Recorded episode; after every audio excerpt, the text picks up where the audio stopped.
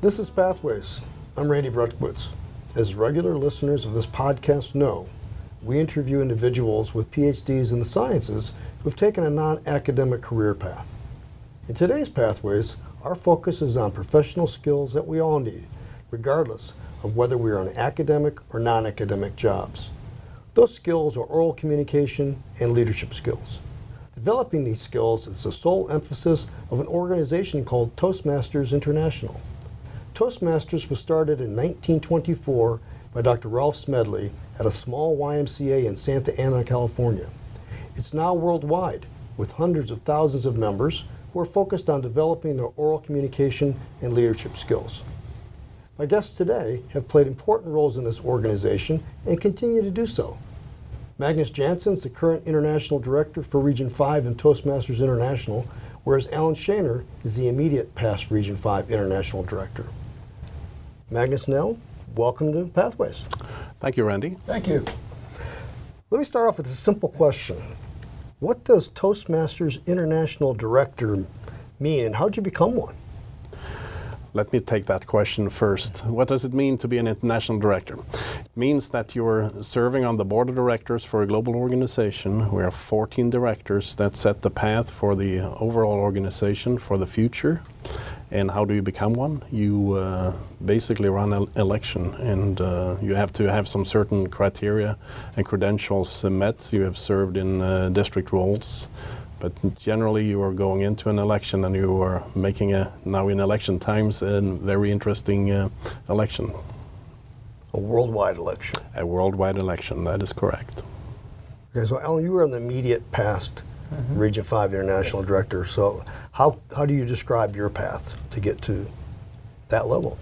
Well, the same as Magnus, is you have to run for the board of directors, but it's, it's quite an honor. It's a very prestigious position to be in. There are fourteen international directors worldwide in Toastmasters because we're in one hundred forty-five countries currently. And so those one hundred forty-five countries are divided up into fourteen regions. I represented Region five, which is the upper and lower Midwest, everything from Wisconsin to Mississippi and Oklahoma to Virginia. So it's quite a large chunk of territory of the United States. And you have to work your way up in different leadership positions to be eligible to run as an international director. And then once you are eligible, you simply announce your candidacy, and you go through a process of being surveyed uh, by your peers who fill out surveys to evaluate how you did during your different leadership roles. And then you go through interviews on an international leadership committee that's composed of members worldwide.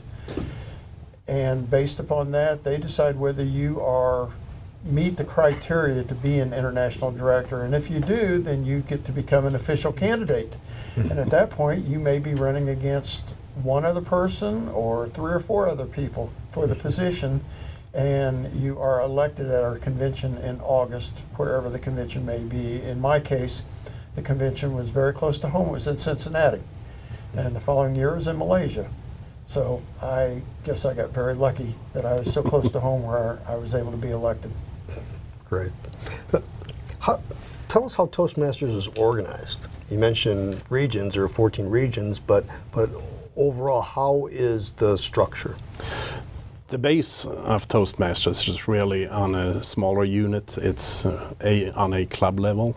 It's a group of people that get together, up to twenty people, and that's really the core of uh, the learning. That's where we uh, do our learning in a peer-to-peer environment. We do our uh, public speaking, is, we do our evaluations, we give, give the feedback, and so on. And that's really the base for, uh, for the member to get in. And then from there on, it's uh, more of an administrative uh, level. I mean, a bunch of uh, clubs for. They form an area, and someone will uh, be a mentor and oversee the, uh, that area as an area director. A uh, number of um, areas form a division, and now we're getting into a larger area, uh, or actually the division is could be, let's say, a third of, of uh, a state, for example. A number of divisions, they form a district, and district now we're looking at statewide or multiple states, and districts form a region. Now we're talking half countries, full countries, and that's how it all progresses. The key is still you go down to uh, the main level, which is the club level, and that's where the the most of the learning is uh, happening on a peer-to-peer uh, level. Great. So, Alan, how do people find out about Toastmasters? Well, right now, the main way they're finding out is because of the generation that we live in is computers. So if you simply type in a search engine, Toastmasters International, we will come up. Uh, we're a nonprofit organization that teaches communication leadership skills. So that's the main way. Uh, the secondary way is by word of mouth. Is somebody that it really enjoys Toastmasters will certainly spread the word, tell their friends, tell their family, tell total strangers about Toastmasters and how it has improved their life and what it could do for them. So word of mouth and the internet's probably the two main sources that we use for advertising. So on a personal level, when and why did you join Toastmasters and how has it helped you? Myself, um, personally, I joined ten years ago, and it was a little word of mouth. I, f I found uh, a club that met meet at uh, Y M C A down on the south side of Indianapolis, and I walked into uh, to this group that I hadn't heard about, unfortunately, but I walked in and I felt very comfortable. I saw something that I was missing in my uh, work at that point in time. In my, I was an engineering manager, I was a subject matter expert, and I had a group of engineers that I was leading, and you find after a while that there might be something missing and you don't know exactly what, because we are all subject matter experts and we want to go somewhere and we want to achieve something, but there was a one little tiny component missing, and I found that component in Toastmasters International, when you get the feedback on how do you express yourself, how do you present things. Uh, doing a five to seven minute speech in a topic that might be a topic related to where you're a subject matter expert, and you have a group of people that don't work in your field in the in the room, they provide you the feedback and they tell you, yes, I understood what you said, or no, I do not understand at all what you're saying, you lost me. And th that's uh, th the main benefit that I saw at that point in time. There are m many other levels that appears after a while, but the initial attraction point for me was being a subject matter expert, having people reporting to me, but uh, at that point in time, I have to be frank, the way I expressed myself and I communicated was not as optimal as it could be, and Toastmasters helped me to take myself to that next level and uh, move myself to a different level. Yeah. So when you said that, that it was clear to you that you couldn't get the message across, how did that, how was that evident to you? Is that from feedback from your co-workers, from supervisor, or when you went to a Toastmasters meeting for the first time, it clicked and you realized what you're missing? It's a combination of all of these. The part that it clicks, that's uh, for myself, my, my self-realization that where are my gaps. But you also get the feedback from uh, your supervisors that you don't get the uh, message across. It goes around. You, you've heard about the three sixty degree uh, evaluation forms, and you see yourself, uh, especially when you're a subject matter expert, and you feel that, well, I know this and I'm good at this. But others say, no, we have lost you. You're you're speaking on a completely different level. You have elevated your level to the point where uh, we are not catching up with you. And so you need to find that um, that level of communication so everyone brings uh, comes with you, which means that, well, if you don't have the people coming with you, then the end result that you're going for might not be there. You might want to achieve something very specific in the project, and you want to do that in a certain time frame with a certain outcome, out outcome the scope. But if you're the only one who knows that, and you cannot communicate to others in your team, then you're not really working as a team anymore. Mm-hmm. And the team, the power of the team, having everyone, I, I call it today, well, set the commander's intent to make sure that everyone knows the vision, what you want to do. But if you can't communicate that vision to your team, the team is not going to achieve the goals. So you can see that from a tangible perspective. And I will say that uh, take the Toastmasters product and take the Toastmasters experience serious, then you will get that component. How do I express myself? How do I get my vision to my team? How do I get the team to achieve the goals that we want to achieve? Alan, your, your story. My story is a lot different than Magnus's. Mm-hmm. Because in, in a nutshell, I discovered Toastmasters completely by accident. I had no idea what Toastmasters was. I was at a friend's house, and he had several Toastmasters banners hanging in his garage. Now, when a club is formed, they, they have a cloth banner that's about one and a half times the size of a movie poster. And he had several of these hanging in his garage, and the curiosity got the best of me, and, and I asked him, what is Toastmasters? And he explained it to me, and I realized something clicked immediately. I had been retired for a few years from my first career as a fire department uh, battalion chief. So I had been in leadership positions, but I was back working with just one or two people, and I missed leadership. And when he explained Toastmasters to me, and I found out that leadership and communications are the two main components, I thought this might be something I'd be really interested in. So I went to my first Toastmasters meeting and found out that, sure enough, it was exactly something that's been missing in my life, because communications and leadership go hand in hand. Now, I had never felt that I had a problem with communications until I took the Toastmasters program. And I realized I could talk, but I didn't really, was not organized, was not saying the right words. There was a better way to communicate and tell my story and to be a leader, and this is what I found through Toastmasters. So it filled a void in my life that I didn't know I had. And I joined sixteen or fifteen years ago, and I've never looked back. I've enjoyed every single week of it, and I do go to a meeting every single week. Uh, that's great.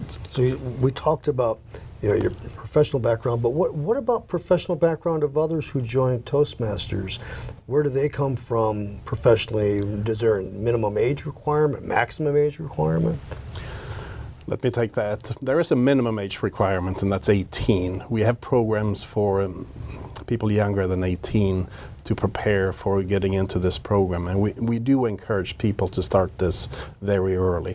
There is not an upper uh, limit of age, but if you look at who in general is the most likely to start going into uh, a Toastmasters chapter, Toastmasters club. And this is my observation, because you see, you see people from various parts of industries. You have scientists, we have scientists, we have uh, PhDs, we have homemakers, we have everyone, really, a very broad spectrum, which makes it very interesting when you're making a speech that is uh, geared towards your current profession, and someone who has no clue what it is is going to evaluate you, and you really have to think of uh, what uh, what what to say. But it appears as if a person might be in the third, uh, mid thirties, beginning forties when they come into uh, the organization, which might be a little late sometimes. But the benefit, it seems like individuals find the benefit during that age, because it, I can speak for myself. When I was in my twenties, I knew everything. And I started working, and I got to a certain level, and after a while you realize, well, maybe I don't know as much after all. Which means when you get into your late thirties, early forties, you might have reached a ceiling of some sort. You cannot go any further, and you don't know what that is, because you're still the subject matter expert. You know it, you know the details of what you're working with, but you cannot get further. That's where this program is uh, so helpful and useful for individuals, because it will break that ceiling.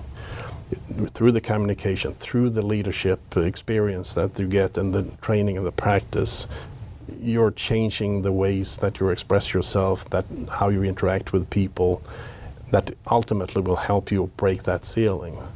And that's why I'm saying Typically thirty-five, forty is when individuals in uh, the workforce start to realize that there there is a ceiling, I can't get through. Mm-hmm. If you get started earlier, get started when you uh, go through college and just stay with the program and realize that yes, you know it all, but you can know it all better. That's wh where we want to go.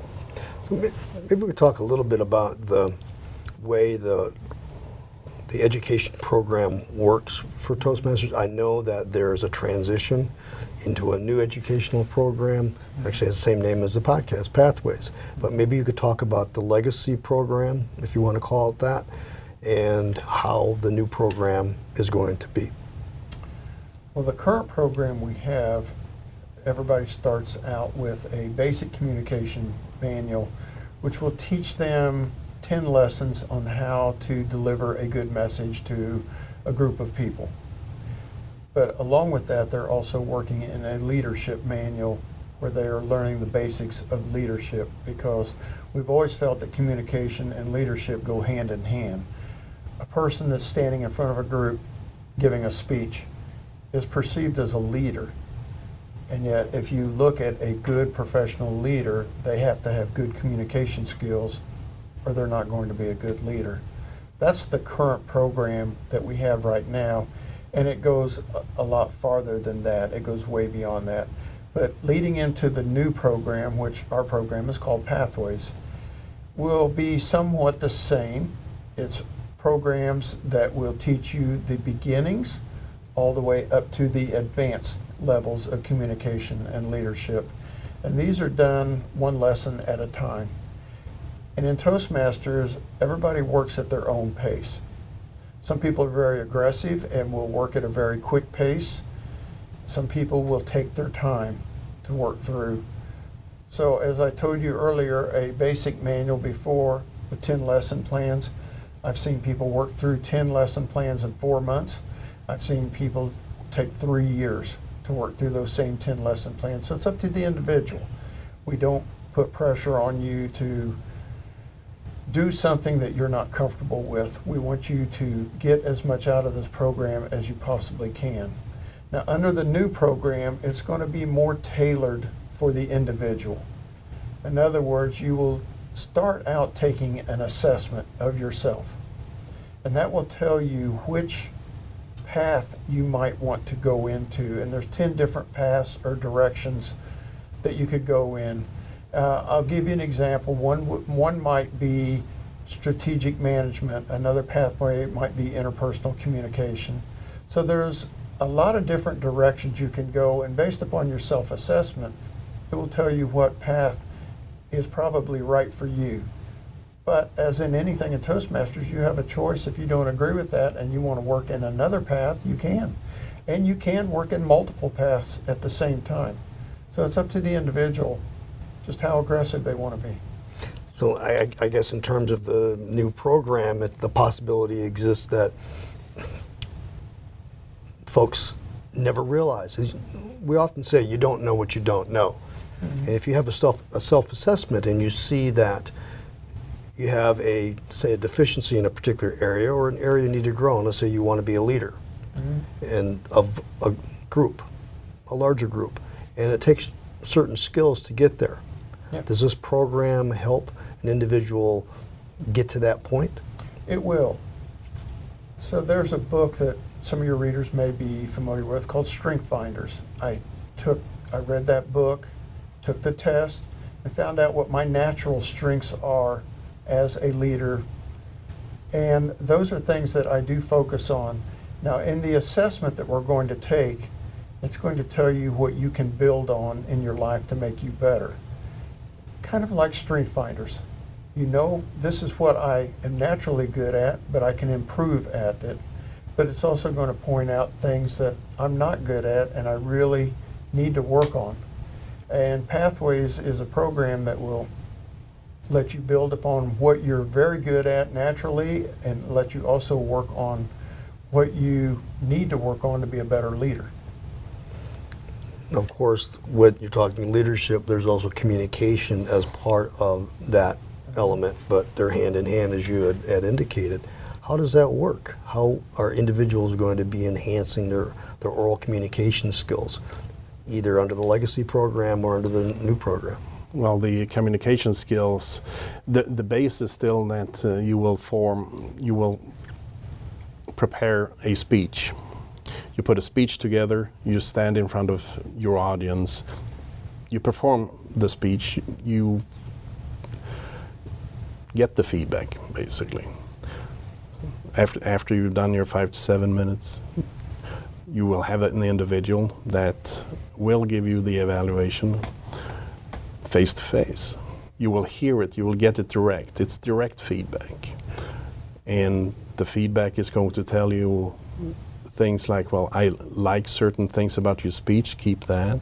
I have some improvements for you that I'm suggested that you take into account the next time you do another speech, or you can do the same speech today in the legacy program. It's probably not a good idea to uh, reuse the same speech over and over, because you also want to uh, get to the point where you can put various speeches together, various topics. But the communication portion is when you're standing in front of the group in the club session, you're performing the speech. The leadership portion at that point in time becomes the individual who gives you the feedback, because feedback is a very important leadership skill to have. If you're in any environment and you see something that is either good, positive reinforcement, or bad, you need to uh, make an adjustment. You need to do some coaching. You see th- something not going in the correct way. What are you looking for, for example, in, in these speeches when you're, you see an evaluator? Mm-hmm. What is he or she looking for? Does it depend upon the speech, or are there elements or, or particular speeches where you're looking for one thing versus another, or in terms, even in terms of preparation for the speaker? I can take that. Go for it. When we evaluate somebody, we're not evaluating the content of what they're talking about, because it's up to the individual what they want to talk about, and we don't evaluate that. What we're evaluating is their delivery. Are they connecting with the audience? Is the audience getting what they need to get from that particular speech or presentation? And that's what the speaker, what they deliver, it's all about the audience. It's not about what the speaker wants to deliver. It's about connecting with the audience and reaching them and helping them to understand and learn something and walk away and remember you for the rest of your life, that, wow, that was a great speech I just heard, and I'm never going to forget that. So you connected with that person. Mm-hmm. This is what our evaluations are all about, is to help that person to understand that when you speak, I, as your evaluator, I'm a member of the audience. This is what I heard you say. This is what I saw in your delivery, and this is what I felt. And if there's certain critical things missing, we like to point those out and give them suggestions on how they could connect better with an audience member. Well, the evaluators are also club members, and, that is correct. And they give speeches mm-hmm. themselves when it's their turn. Thus, Toastmasters is a two-way street where you're helping and being Correct. Helped. Mm-hmm. Correct. Right. Correct. How long do people remain in Toastmasters? Do they say, well, I've, I've finished my speeches in this book, and now I'm now I'm an expert, and I can go out and be uh, a supervisor of a of a Fortune five hundred country? The company? The answer to that question is the obvious answer. It depends. Some individuals, they find that they've, uh, they've found the reason for the organization after a certain time. Maybe they do seven, or maybe they do two, ten speeches, and they feel, I've accomplished what I want to accomplish. For people like that, we do recommend that uh, reconsider. We've been in it for more than ten years, both of us, and we keep on improving every week. We go to these meetings because it's a lifelong learning. Just because you have mastered, let's say, the first ten speeches, doesn't mean that you will retain that knowledge forever. It's like when you go through education. if you get your education, you know all the details. What we say in the industry is, well, we're giving you about ten percent of the value, of the one hundred percent value, because you need to do something else, not just the education. You need the relation building. Now you can add an additional twenty percent to it. But the highest value in any education is the experience. Again, what we say in the industry, the seventy percent, the gap, the biggest gap, is comes from the experience, comes from being exposed to things, comes from practice, comes from standing in front of people and do these speeches on a continuous basis. Get the feedback. We are adding the seventy percent for a very minimal cost, really, whereas uh, others might focus on the education and the training, which gives you the ten percent. So stay in the program and keep on. It's a lifelong learning. You will never really master it, but you will be a top achiever. Let me uh, just do a little parallel here. I mean, some people, they um, they have a fear of skydiving. I did. So I tried it for about seventy-two times. Now, the public speaking portion, some people, they compare that to the skydiving. And that is true. I can confess to that, because when you uh, stand in front of people the first time, there are butterflies in your stomach and you don't really feel comfortable. If you go up in an airplane ten thousand feet, open the door, look down the ground, you're not very comfortable either. You're looking down, you have the butterflies, but your training gets you to where you want to be. And it's the same thing, the butterflies are always going to be there. But with the practice, the practice, the butterflies, you are in control of your butterflies after a while. If you're not nervous, then you might not be on the top of your game, but you are in control. And through practice, practice, practice, you become more comfortable. How long people stay in Toastmasters? It's a generational thing, and it's also by country. So I'll give you some examples. In China, the average Toastmaster stays in less than two years, but the majority of the members in China are millennials. Now let's go to Japan. In Japan, when you join Toastmasters, you usually stay for the rest of your life. We have Toastmasters in Japan, forty and fifty year members. They're obviously, they're uh, baby boomers. What we find in Toastmasters is the longer you stay, the more social connections you make, plus the networking uh, is invaluable. All the people you meet and the different paths in life that the other members have taken, you make these networking and social connections. So it's up to the individual, but we find that most millennials will get into Toastmasters, get what they specifically want, and then they will get out. But we always find out that something like ninety percent of them always come back within a few years because they realize there's more they can get. But they'll do the same thing. They'll get in, stay for maybe another year, and they will drop back out, and then they'll come back again later. Whereas my generation, the baby boomers, we get in, we just stay in, the majority of the people. And like I said, Japan has our highest retention rate in the world for people that join Toastmasters and never leave. And China has one of our highest rates for people that get in, and they get what they need. So you can kind of compare this of going to college. Do you want to go to college for the rest of your life, or do you get in and get what you need and get out? And then later on in life, you find out you may need something else, and you go back, go back to school, learn something else. But there's some people that just enjoy going to school all the time, so they stay in. So it's it's an individual thing, but it seems to be right now a generational thing. So it can be, it, it can be lifelong learning, which is yes. re- really good. I guess for maybe to have a last question here is, you, you mentioned how people find out about Toastmasters on on the web, but just by Googling. Mm-hmm. What other ways can they find out about, about Toastmasters, let's say, in various industries? Like, for example, we have our students and, and postdocs, they're, in academia, they're relatively shy and, and introverted. Mm-hmm. What ways, perhaps, what tricks could they use to maybe try to find Toastmasters or have Toastmasters find them? Oh, that's a very interesting question there. S- seek it out as an individual, I think, is uh, the main part, because yes, Toastmasters have a lot of introverts in the organization, and they've either had someone n- that knows about the organization tell them about the organization, and you can search, you can go to w w w dot toastmasters dot org, and on the front page you can search for a club near you and, and find something right there.